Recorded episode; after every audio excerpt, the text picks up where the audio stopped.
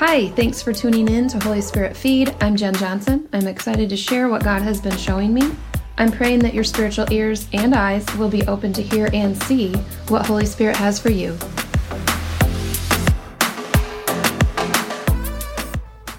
Today, we're going to talk about giving. Yay! Specifically, we're going to talk about financially giving.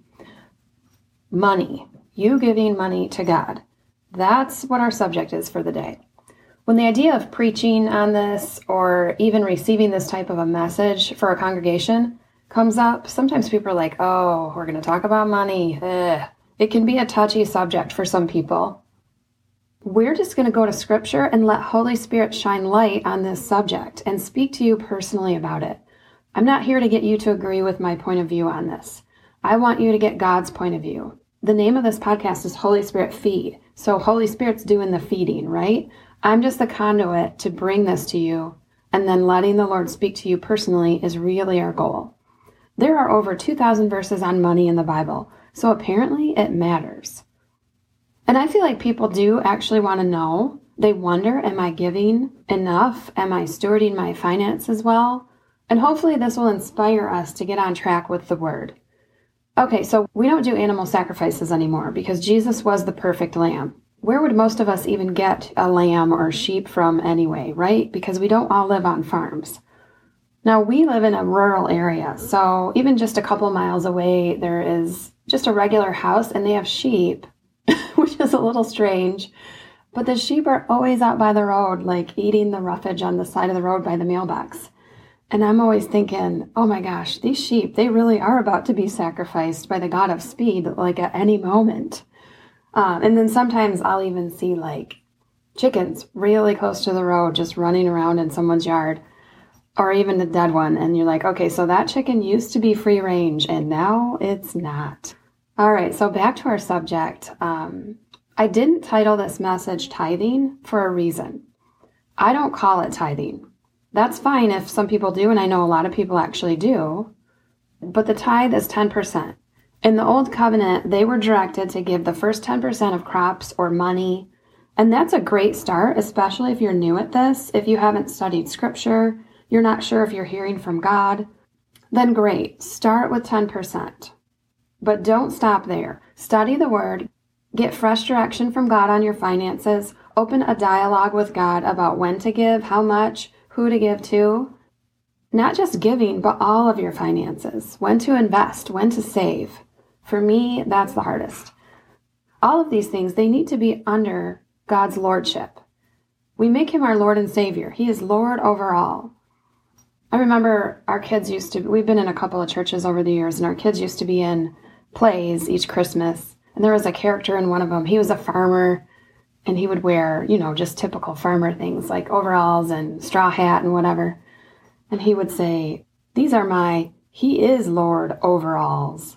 And then everybody would laugh, and it was just kind of a corny joke. But seriously, He is the Lord over all, even our finances. Are they even your finances anyway? We die to self and we belong to Christ. Not I that lives, but Christ who lives within me. And we are in Him, so anything we have is in Him and belongs to Him. Old covenant tithe, 10%. New covenant, everything belongs to God. We're just giving him back some of his money. So if everything is his, then how do we know what to give and how do I give and to who?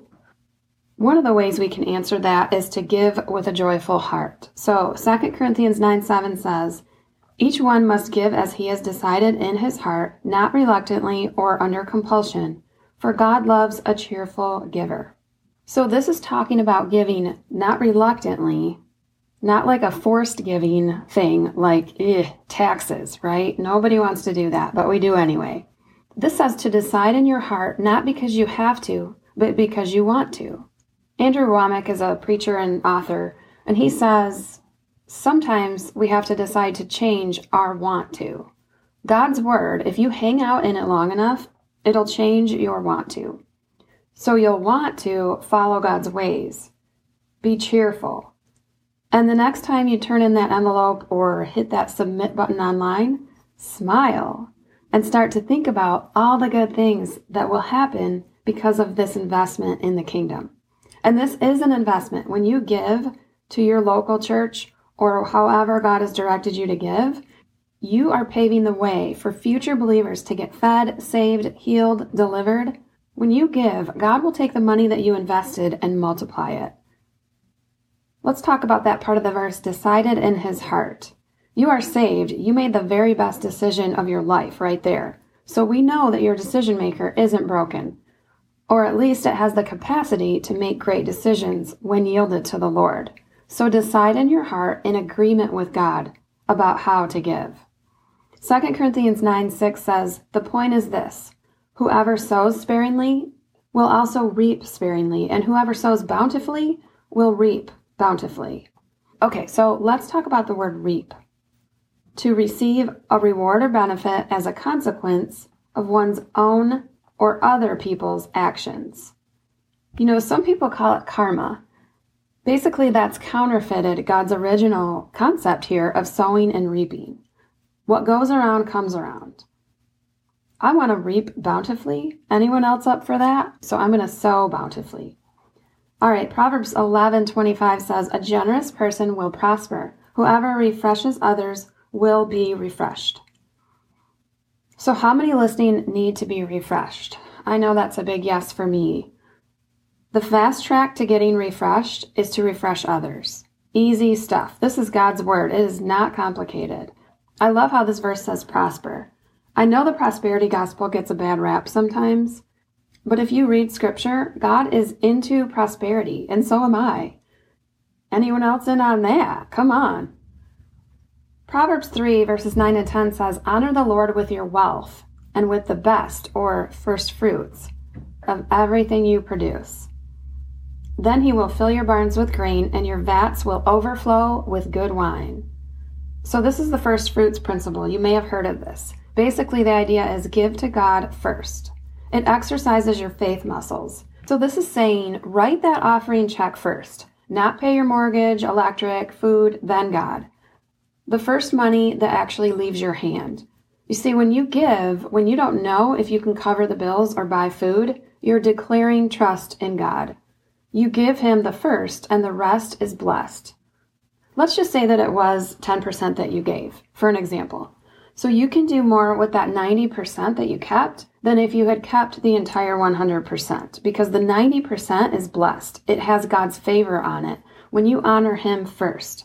All of a sudden, your bills get smaller. You get checks in the mail you weren't expecting. The car stops breaking down every two days. You know, sometimes that just happens. Like, seems like you get your car fixed and then a couple days later, it's something else is going on. But when you give him your best in every area of life, he rebukes the devourer, our enemy, on your behalf. He's not interested in your leftovers. He deserves your first and your best. Ever bought a house in a hot market and they say, We're taking highest and best offers by 2 p.m. on Friday. So that means you better bring it or you're not getting that house. So when it comes to giving to the kingdom, we need to bring it. We're going to read Malachi 3, and this is a dialogue. It kind of goes back and forth between God speaking and then the Israelites' response. We're going to read verses 6 through 12. I, the Lord, do not change, so you, the descendants of Jacob, are not destroyed. Ever since the time of your ancestors, you have turned away from my decrees and have not kept them. Return to me, and I will return to you, says the Lord Almighty. But you ask, How are we to return? Will a mere mortal rob God? Yet you rob me. But you ask, How are we robbing you? In tithes and offerings. You are under a curse, your whole nation, because you are robbing me. Bring the whole tithe into the storehouse, that there may be food in my house. Test me in this, says the Lord Almighty, and see if I will not throw open the floodgates of heaven and pour out so much blessing that there will not be room enough to store it. I will prevent pests from devouring your crops, and the vines in your fields will not drop their fruit before it is ripe, says the Lord Almighty. Then verse 12 says, Then all the nations will call you blessed, for yours will be a delightful land. All right, so I'm not trying to be under a curse, and I don't want to rob God, right? and then he says, Test me in this. That's really a popular scripture to teach on when people talk about giving. He says, Give, do it. Bring the tithe or the offerings or the giving, whatever you're calling that. to the Lord, whatever the Lord is leading you to do. God says, Test me in this. You watch, the blessings will come. We all love the next part, right? It says, Open the floodgates, pour out the blessing. Our part is to give. That's how we test Him when we are obedient and giving. So, how do we give or who do we give to? Many say, Give to your local church. Yes, of course. That's a great start. Please do. Then give to other missions, or the homeless man on the side of the road, or the single mom at your job. Giving always needs to be based on what God directs you to do. Just an example for us, we've given in many different ways, and it's all just been connected to how I've been hearing from the Lord. So there was one year where God just said, I want you to ask me every week. So every week before it was time for us to give, I would ask him, and then he would tell me.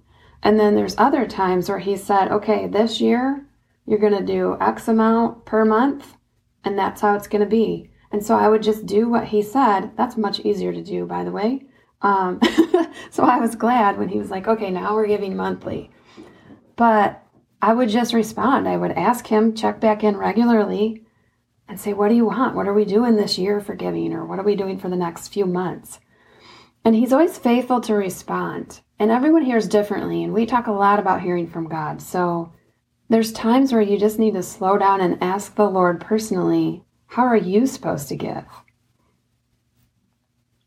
And there's many different ways to give. There's a story I heard of a pastor's wife, and they were just starting out. And how many know, you know, pastors, you know, there's not a ton of money there, especially when you're starting out. And the wife really needed a curling iron. So she prayed, and someone came to her door within like an hour with a curling iron. It was like, Yes, praise the Lord. You know, this story is told from the pastor's wife's point of view. But what about the person who was at Walmart and they heard the Lord say, Buy this curling iron and drop it off at so and so's house, right? Sometimes we could be that pastor's wife, but we're also that person at Walmart. We just need to be listening to the Lord on how to give and what to give. As I was working on this, um, just these thoughts began to come to my mind that I had wished that I had done a better job teaching my kids about giving. And some of you may be thinking, oh, yeah, you know, I haven't really done the best job giving. I haven't been consistent about that. But you know what? There's no condemnation in Christ. So I'm just going to start teaching my kids now what I can. And you can just start hearing from the Lord now and just agree with God and then get moving. Start giving however He directs. If you want your money to be blessed, you'll do it because you want to. You've changed your want to because you've heard some of the word of God. And out of relationship, you desire to partner with God's work. Luke 6:38 says, "Give and it will be given to you. A good measure pressed down, shaken together and running over will be poured out into your lap. For with the measure you use, it will be measured to you." Okay, so an important part of this verse you need to catch is you choose the measure. This is all about your choice. You choose the measure. The more you give, the more you'll get back. You know, I love how simple God's word is. If we just dig in and ask Him, what does this mean? Some things are out of our control, but this is actually one of those things where you decide. If you want your finances blessed, if you want to be refreshed, refresh others, and you will be. And you decide to what measure how blessed you are, how refreshed you are, because it's according to your measure. You might say, well, none of this works for me. I'm always broke. Because this is the key to being financially and otherwise blessed. Give, and it will be given to you. He'll get it to you if he can get it through you. We're blessed to bless again. There's a story in Acts 5 of Ananias and Sapphira where they had sold some land and they were supposed to give the money to the Lord, but they lied about it and they kept some back. And Peter, he called them out and they both fell down and died. It's an interesting story. Now, remember, this is in the book of Acts, which is after the cross. This is New Covenant. But this does seem like an exception to the rule, an isolated incident. But just so you know, it's possible. You could get zapped. Don't take that chance. No. I don't believe that's going to happen to you. But you can't fool God. He knows how much you make, even that side hustle. And you might think, well, how can I give off that side hustle? The government doesn't even know about that. No, but God does. Ask Him. Maybe you're supposed to take some of that side hustle money and bless someone. That friend of yours that has a kid who's gifted in music but can't afford a guitar. Or pay that grocery bill for that single parent. Or pay it forward at the coffee place. We don't know what that looks like, but we need to ask the Lord, how can we bless others? I feel like the million dollar question in regards to giving is are you supposed to give pre tax or not give pre tax? So, who has ever wondered that? Some say, of course, pre tax, because that's the first fruits. That's the amount that you have, right? And some say after tax, because you don't even get the gross. Your gross is the after tax. You don't even see that gross amount, right? So, in that situation, again, I revert back to God. What is He telling you? If He says give 50% pre tax, then give 50% pre tax. You're going to be okay. He will provide for you if that's what He's directing you to. Now, sometimes I think we use the 10% tithing as a crutch. So please don't leave here and think, oh, yeah, there's that 10% thing. That, that's all I have to give. No, you're not off the hook. The whole point of this is we need to listen to God. And some people call it tithes and offerings for a reason because you can give more than 10%. So it's not that whole idea is all I have to give is 10%. No, you give anything and everything God's telling you to give and do it with a cheerful heart. Come on. So, just like anything else, I will send you right back to that same thing. Holy Spirit leads us into all truth. We hear his voice. Put some faith to that and start asking him and listening. In those moments that you aren't quite sure, there's lots of stress or, you know, whatever, then go directly to the word. Give generously as you have decided in your heart, with a joyful heart. Quit robbing yourself and the Lord of blessing. Test Him in this.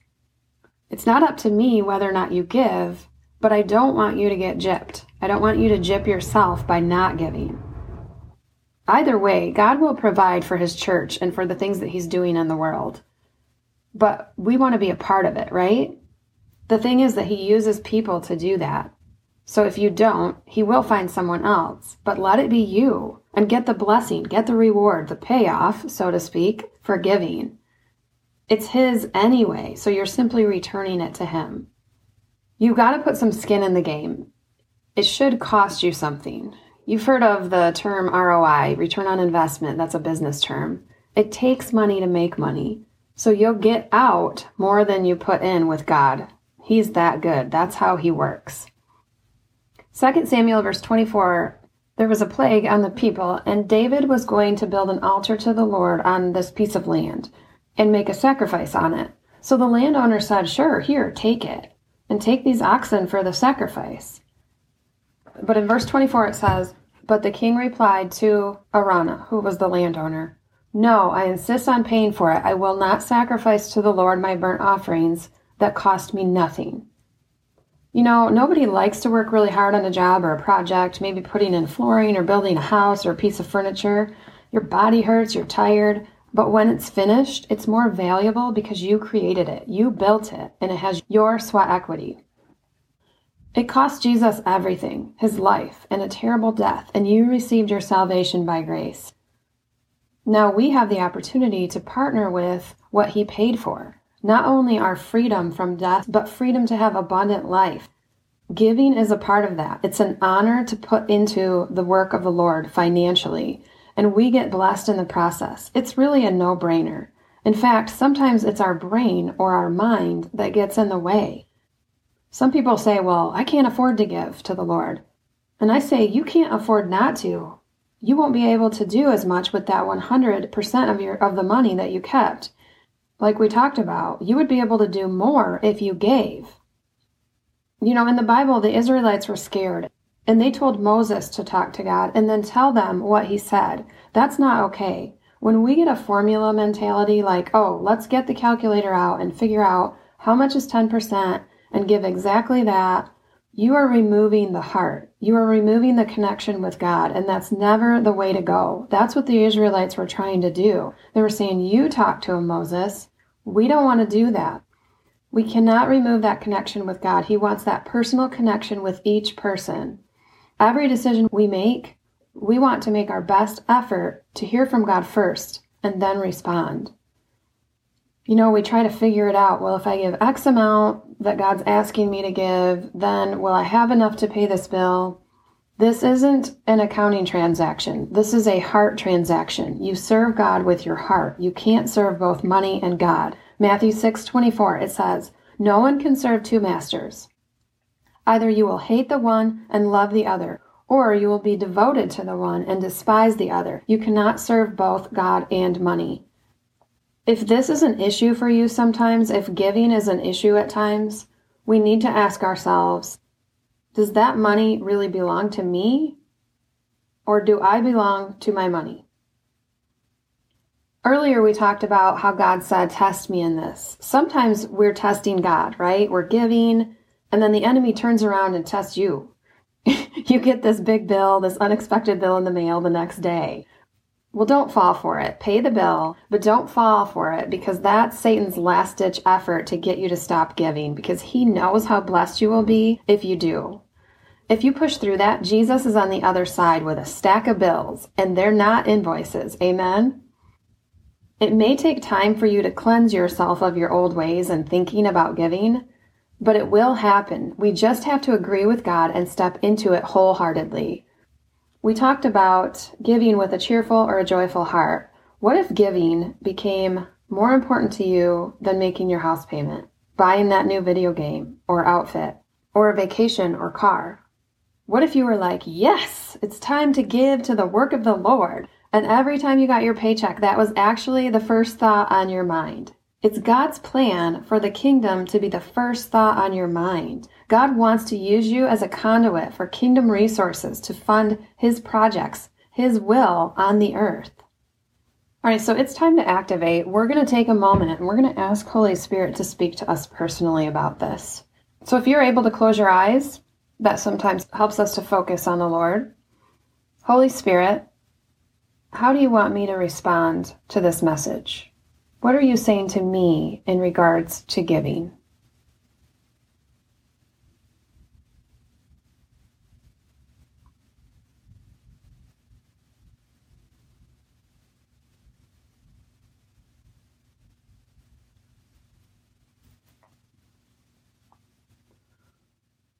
So, whether this has confirmed some things for you or now you have some word to chew on to reevaluate how you give, I think it's important to act on things. We aren't just here to gain knowledge, we're here to be an active part of life, to have the tree of life be our source, not the tree of the knowledge of good and evil. So, spend some more time with the Lord hearing from Him on this, and then respond. Do a prophetic act. Maybe He directed you to give $50 to a neighbor or begin to give weekly to your local church or ministry in the area. Whatever it is, make a change. God is moving and He wants you to move with Him.